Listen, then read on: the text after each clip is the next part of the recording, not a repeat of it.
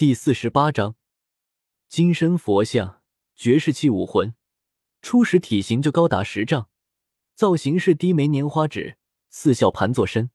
虽然一个魂环都没有，但武魂本身就蕴含着好几种专属特性，其中之一便是金刚不坏。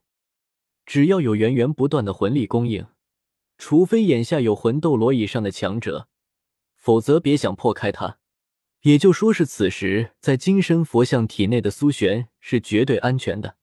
但是这个安全也用斗罗的方式解锁假面骑士第四十八章饥饿的狂野蜥蜴五千字章节正在手打中，请稍等片刻。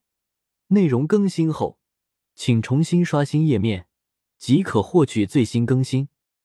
用斗罗的方式解锁假面骑士飞速小说网全文字更新，牢记网址：w w w. 点 f e i s u w x 点 o r g。